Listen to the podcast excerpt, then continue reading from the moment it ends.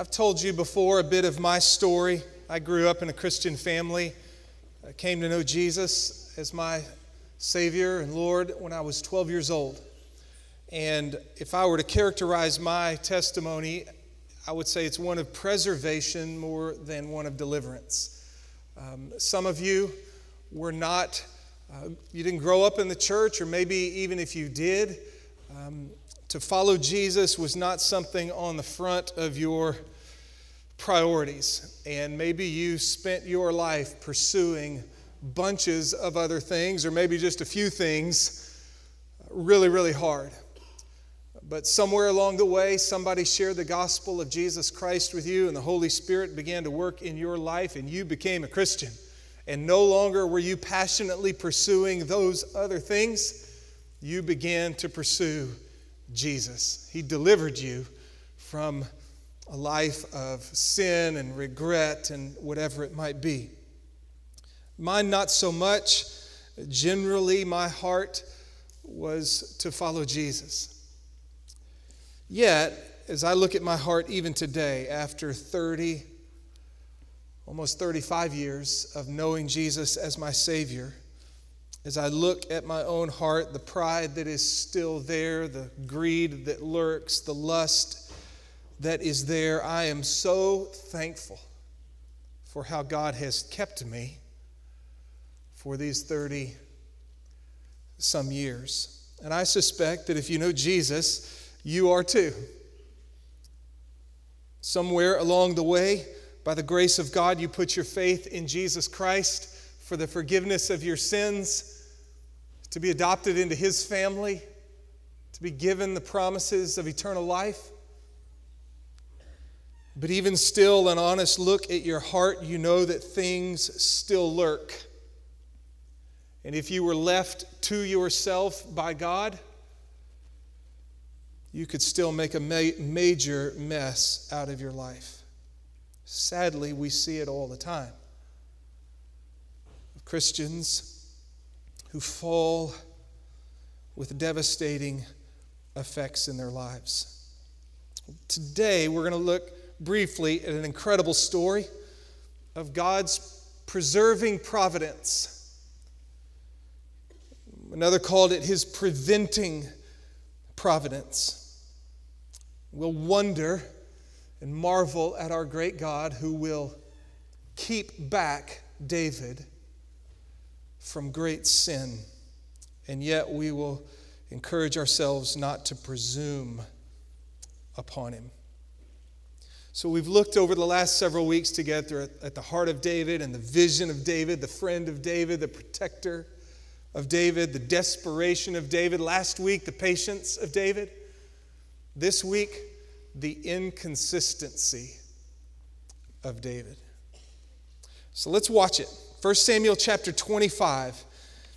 If you have your Bible, the story unfolds. Then Samuel died. Samuel was the great leader, the last judge of Israel who transitioned the nation to the kingdom and was the one to anoint Saul as the first king of Israel and then anoint David as the next. And all Israel gathered together and mourned for him and buried him at his house in Ramah. And David arose and went down to the wilderness of Paran. Now there was a man in Maon whose business was in Carmel, and the man was very rich. And he had 3,000 sheep and a 1,000 goats. And it came about that while he was shearing his sheep in Carmel, now the man's name was Nabal, and his wife's name was Abigail. And the woman was intelligent and beautiful in appearance. But the man was harsh and evil in his dealings, and he was a Calebite. The name Nabal itself means fool. While Nabal was shearing his sheep, David heard in the wilderness that Nabal was shearing his sheep. So there's, there's the scene set for us. We're introduced to Nabal, this man who was harsh and evil in his dealings along with his wife Abigail, intelligent, beautiful in appearance. Both of those things, Nabal and his foolishness, Abigail and her intelligence, will soon come into the story. David heard that Nabal was shearing his sheep. This was a celebratory kind of thing. And Nabal probably has all of his shepherds that work for him there, and he is feeding them and the like. So David sent, in verse 5, 10 young men. And David said to the young men, Go up to Carmel, visit Nabal, and greet him in my name. We'll learn a little bit later from the story that as David and his men have been on the run from Saul, at times they would have been around Nabal's shepherds with all of these sheep. And apparently, David and his men somewhat befriended these guys and were kind to them and even protected them and their sheep from raiders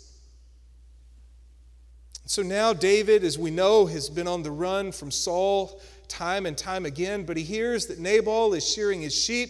He hears that there's great celebration and the like. And so David thinks, we need some food. We need some supplies. So David sent 10 young men, and David said to the young men, Go up to Carmel, visit Nabal, and greet him in my name, and thus you shall say, Have a long life Peace be to you, and peace be to your house, and peace be to all that you have. Now I have heard that you have shearers. Now your shepherds have been with us, and we have not insulted them, nor have they missed anything all the days they were in Carmel. Ask your young men, and they will tell you. Therefore, let my young men find favor in your eyes, for we have come on a festive day. Please give whatever you find at hand to your servants and to your son. David. So, David and his men are in need, and they have been kind and protecting of Nabal and his shepherds. And so, David makes a very polite and humble, and we might say expectant request that Nabal, at this time of celebration, would say, Hey, you bet. Here's some food, here's some supplies, and may God bless you and bless David. Verse 9. When David's young men came, they spoke to Nabal according to all these words in David's name. Then they waited. But Nabal answered David's servants and said, Who is David? And who is the son of Jesse? There are many servants today who are each breaking away from his master. Shall I take my bread and my water and my meat that I have slaughtered for my shearers and give it to men whose origin I do not know? So David comes politely and humbly and expectantly, and yet Nabal responds arrogantly, presumptuously, greedily. So David's young men retraced their way and went back. And they came and told David according to all these words. Watch verse 13. David said to his men, each of you gird on his sword. So each man girded on his sword, and David also girded on his sword. And about 400 men went up behind David, while 200 stayed with the baggage. Three times in verse 13 sword, sword, sword. If you were here last week, or if you've read through 1 Samuel of any time of late, you may be thinking, and rightly so, wait, what? You remember what we celebrated last week with David? David and his men are on the run from Saul, his arch enemy. Saul is out to get him. And David and his men are holed up in a cave. And lo and behold, in the mysterious providence of God, Saul, his enemy, has to go to the bathroom and he chooses to go into the same cave that David and his men are in. And David's men, you remember last week, began to sing, This is the day, this is the day. David, this is it. This is the day for you to, to assume the kingdom of Israel. God has brought your enemy right in. Remember, David listened to his men and he went and he cut off the robe of Saul, but then his conscience pricked him immediately that he had gone too far. And in the story that unfolded, David said, Listen, he is the Lord's anointed, and I am not going to pursue a place or a position if it means that I have to compromise my character or my integrity. I will not lay a hand upon the Lord's anointed, nor will I take my own vengeance. While being reviled, I will not revile in return. I will not utter threats in return. I will not return evil for evil. I will not seek my own revenge, but I will entrust myself to the Lord, and the Lord will take care of me. And the Lord will avenge me upon my enemies. Well, we celebrated David last week. And we encouraged ourselves to follow in his footsteps and the footsteps of Jesus, who, while being reviled, did not revile in return. He uttered no threats. He kept entrusting himself to him who judges righteously. And yet, the very next chapter gird your sword, and I'll gird mine too. And we know exactly what he was thinking. Glance down at verse 21. Now, David had said, Surely in vain I have guarded all that this man has in the wilderness, so that nothing was missed of all that belonged to him, and he has returned me evil for good. May God do so to the enemies of David, and more also, if by morning I leave as much as one male of any who belong to him. David is about to take his own vengeance. David is about to return evil with evil.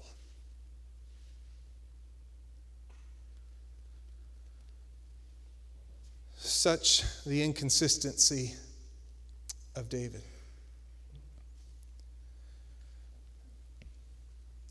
Teased this last week. The best of men are what? Men at best. The best of men. A man like David, a man after God's own heart. The best of men are men at best. A.W. Pink, a wonderful theologian, many of you have enjoyed him over the years. He said it like this The best of men are but men at best. No matter how richly gifted they may be, how eminent in God's service, how greatly honored and used of Him, let God's sustaining power be withdrawn from them for a moment, and it will quickly be seen that they are earthen vessels no man stands any longer than he is supported by divine grace. The most experienced saint, if left to himself, is immediately seen to be as weak as water and as timid as a mouse. Psalm 39 5 Man at his best estate is altogether vanity. Then why should it be thought a thing incredible when we read of the failings and fallings of the most favored of God's saints and servants? Noah's drunkenness, Lot's carnality, Abraham's lies, Moses' anger, Aaron's jealousy, Joshua's haste, David's adultery, Jonah's disobedience, Peter's denial, Paul's contention with Barnabas are so many illustrations of the solemn truth that, quote, there is not a just man upon earth that doeth good and sinneth not. Ecclesiastes 7, verse 20. Perfection is found in heaven, but nowhere on earth except in the perfect man, Jesus Christ. As time allows, we'll come back to that. David, a man after my own heart. One moment, a shining example of grace. Another moment, get your swords. Nabal is a dead man.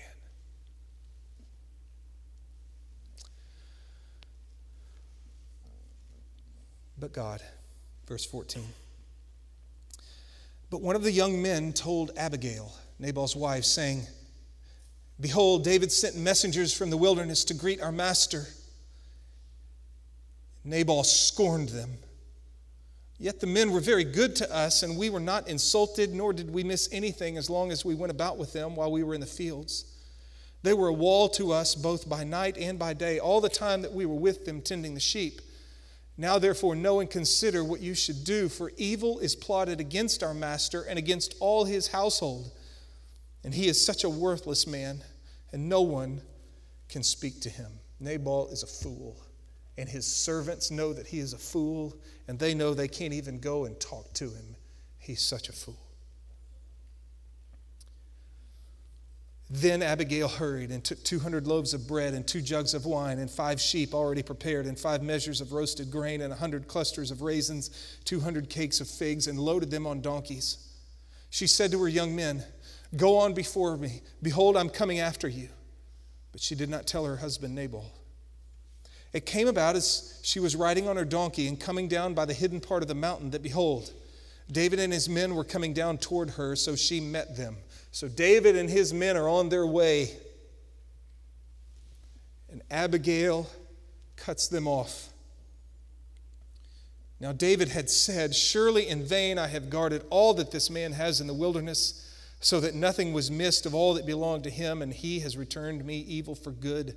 May God do so to the enemies of David, and more also, if by morning I leave as much as one male of any who belong to him. Now, the author tells us David had said that, probably had said it to his men. But I wonder how many times had he been thinking about it on his trip to see Nabal. You ever have those conversations?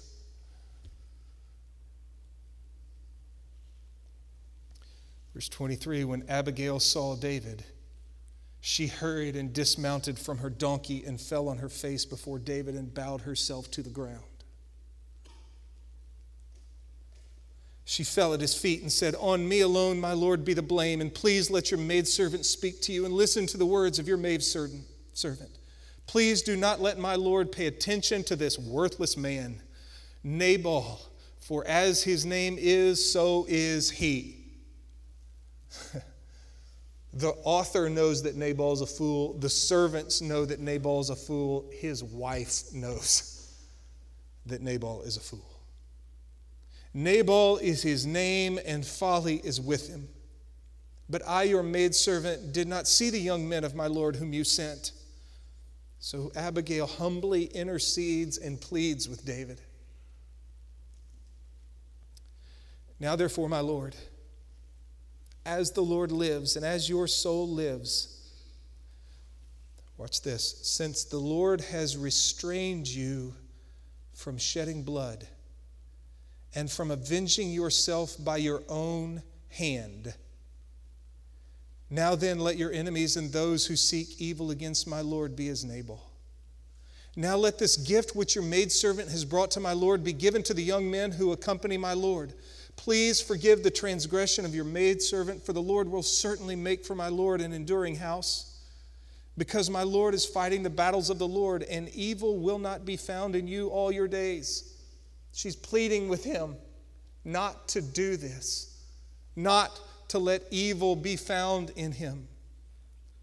Should anyone rise up to pursue you and seek your life, then the life of my Lord shall be bound in the bundle of the living with the Lord your God that little phrase means that God is going to protect you. You'll be in the bundle of the living. God has great plans for you, David. I know that. God is going to protect you. But the lives of your enemies he will sling out as from the hollow of a sling. And when the Lord does for my Lord according to all the good that he has spoken concerning you and appoints you ruler over Israel, watch verse 31 this will not cause grief or a troubled heart to my Lord, both by having shed blood without cause and by my Lord having avenged himself. When the Lord deals well with my Lord, then remember your maidservant. Abigail is pleading with David not to commit this sin, this evil, seeking to save him not only from the sin, but from the regret, remorse, the troubled heart that it would give him. Verse 32 Then David said to Abigail, Blessed be the Lord God of Israel, who sent you this day to meet me. And blessed be your discernment, and blessed be you who have kept me this day from bloodshed and from avenging myself by my own hand. Nevertheless, as the Lord God of Israel lives, who has restrained me from harming you, unless you had come down quickly to meet me, surely there would not have been left to Nabal until the morning light as much as one male. So David received from her hand what she had brought him and said to her, Go up to your house in peace. See, I have listened to you and granted your request. Then Abigail came to Nabal, and behold, he was holding a feast in his house like the feast of a king, and Nabal's heart was merry within him, for he was very drunk. So she did not tell him anything at all until the morning light. But in the morning, when the wine had gone out of Nabal, his wife told him these things, and his heart died within him, so that he became as a stone probably a stroke. About 10 days later, the Lord struck Nabal and he died. Verse 26 Since the Lord has restrained you. Verse 34 Nevertheless, as the Lord God of Israel lives, who has restrained me. Verse 39 Blessed be the Lord who has pleaded the cause of my reproach from the hand of Nabal and has kept back his servant from evil. In this particular instance, when the inconsistency of David's flesh overwhelms him, God restrains him, restrains him, keeps him back from this evil.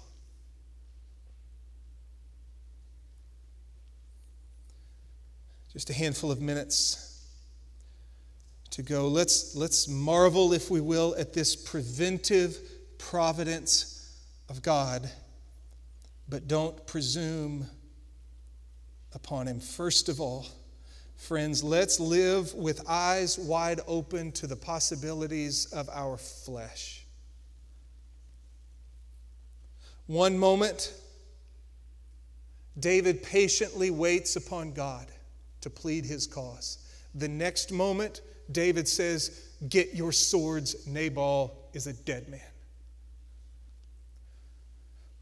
One moment, you and I have a faith filled act of obedience.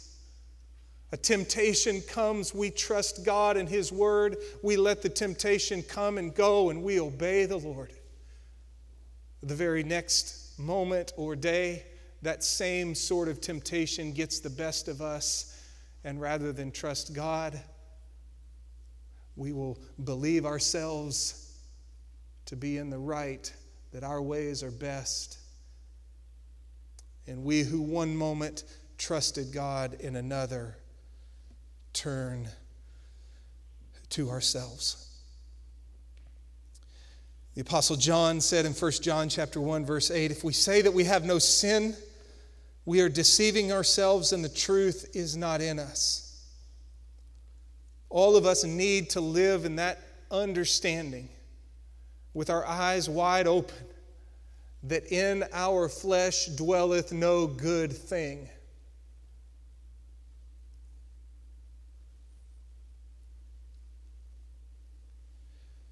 And just like David, we who are obedient in one instance may find ourselves disobedient in another. Change the circumstances, change the location, change whatever it might be. And we who walk this moment in the Spirit find ourselves walking in the flesh the very next. Pride goes before destruction. Solomon said, A haughty spirit before stumbling. Let us take heed to David and his inconsistency. Secondly, let's be diligent. For you never know when God plans to restrain you and, in some instances, leave us in our fleshly desires. It, it'll be just a handful of chapters later in 2 Samuel when David will see her, Bathsheba. And he will lust for her, and he will covet her, and he will send for her, and he will have her. And to cover himself, he will conspire to have her husband Uriah killed. Could God have prevented that? Yes. In one instance, God, through his preventive providence, restrains his servant. In another, he leaves David to his own ambitions.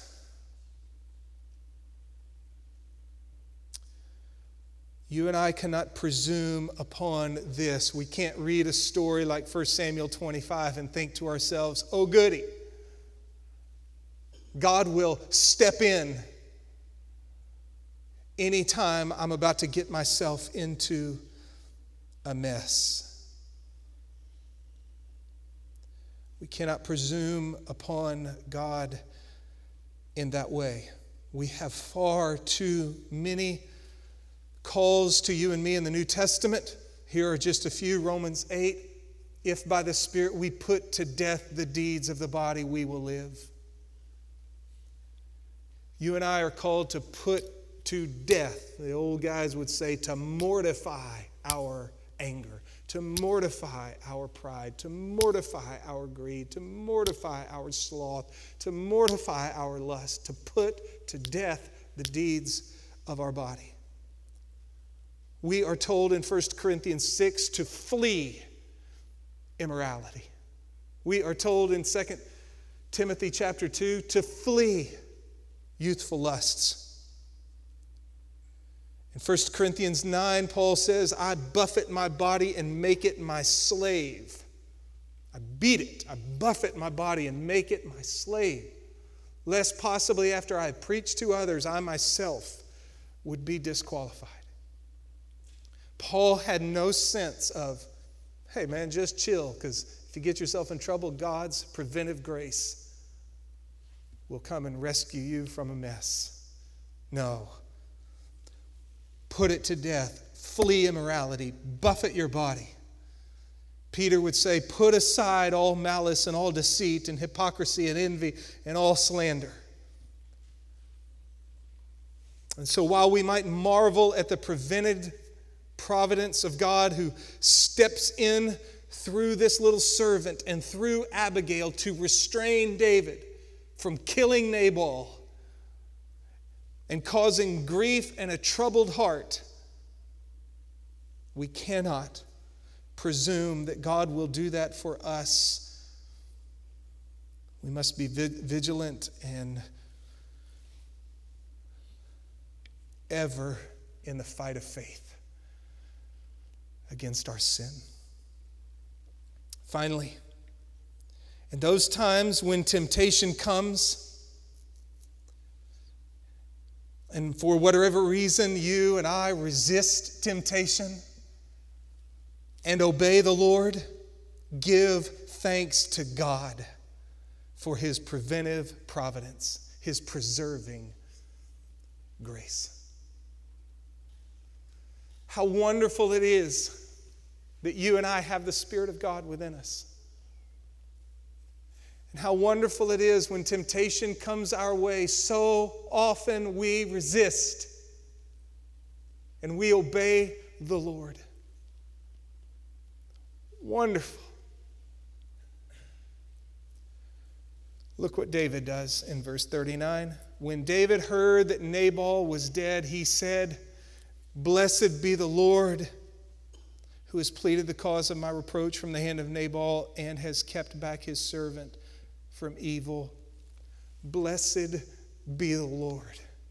Blessed be the Lord. Abigail came, pled her case, and David turned and went on back and said, Praise God.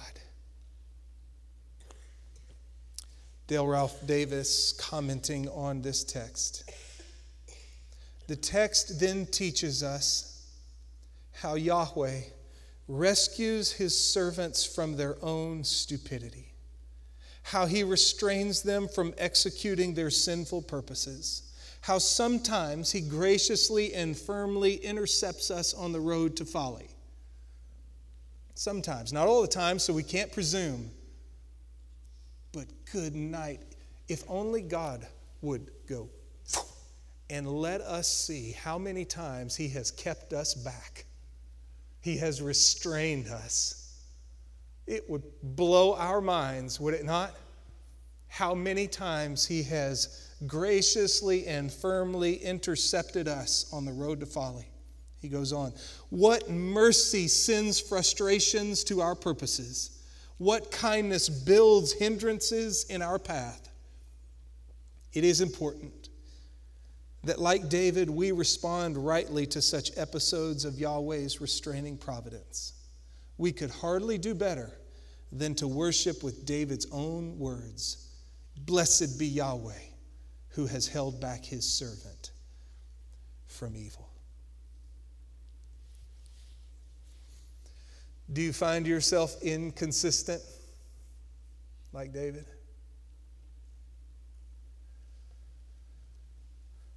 Praise God that He sometimes and often and probably much more than we know restrains us, keeps us back from sin and the remorse and the pain that comes from it. Just ponder. Consider your own fleshly tendencies and think if the Lord withdrew his hand from me, who would I be? And what would I be about? Oh, bless the Lord who has kept back his servant from sin. Friends, if you're here today and you say, Yep, yeah, that's me, I'm, I'm a sinner.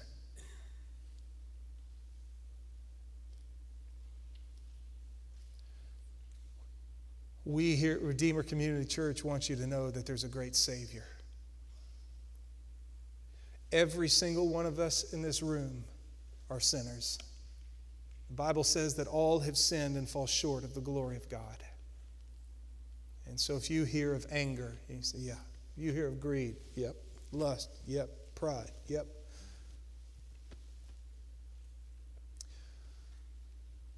We believe that God has graciously acted for sinners like us. And when we couldn't save ourselves, He sent Jesus Christ to do what we couldn't do. Jesus lived a holy life never inconsistent one bit, always obedient to his Father's will. He lived a holy and perfect life for us. And then he died upon a cross to take the penalty for what we have done. God made him who knew no sin to be sin on our behalf, that we might become the righteousness of God in him. When Jesus Christ died upon that cross, it, he was not dying for what he had done. He was dying for what we had done. He was taking upon himself the sins of his people. And God raised him from the dead in vindication that he is who he said that he is, and he has accomplished what he said he came to accomplish. And Jesus Christ is alive, he is in heaven, and he has arms open wide to inconsistent sinners like you and me. And the message of the gospel, the good news, is not clean up your act, get yourself together. It is turn from yourself and cast yourself onto Jesus. Trust in Him, lean on Him, put all your chips on Him.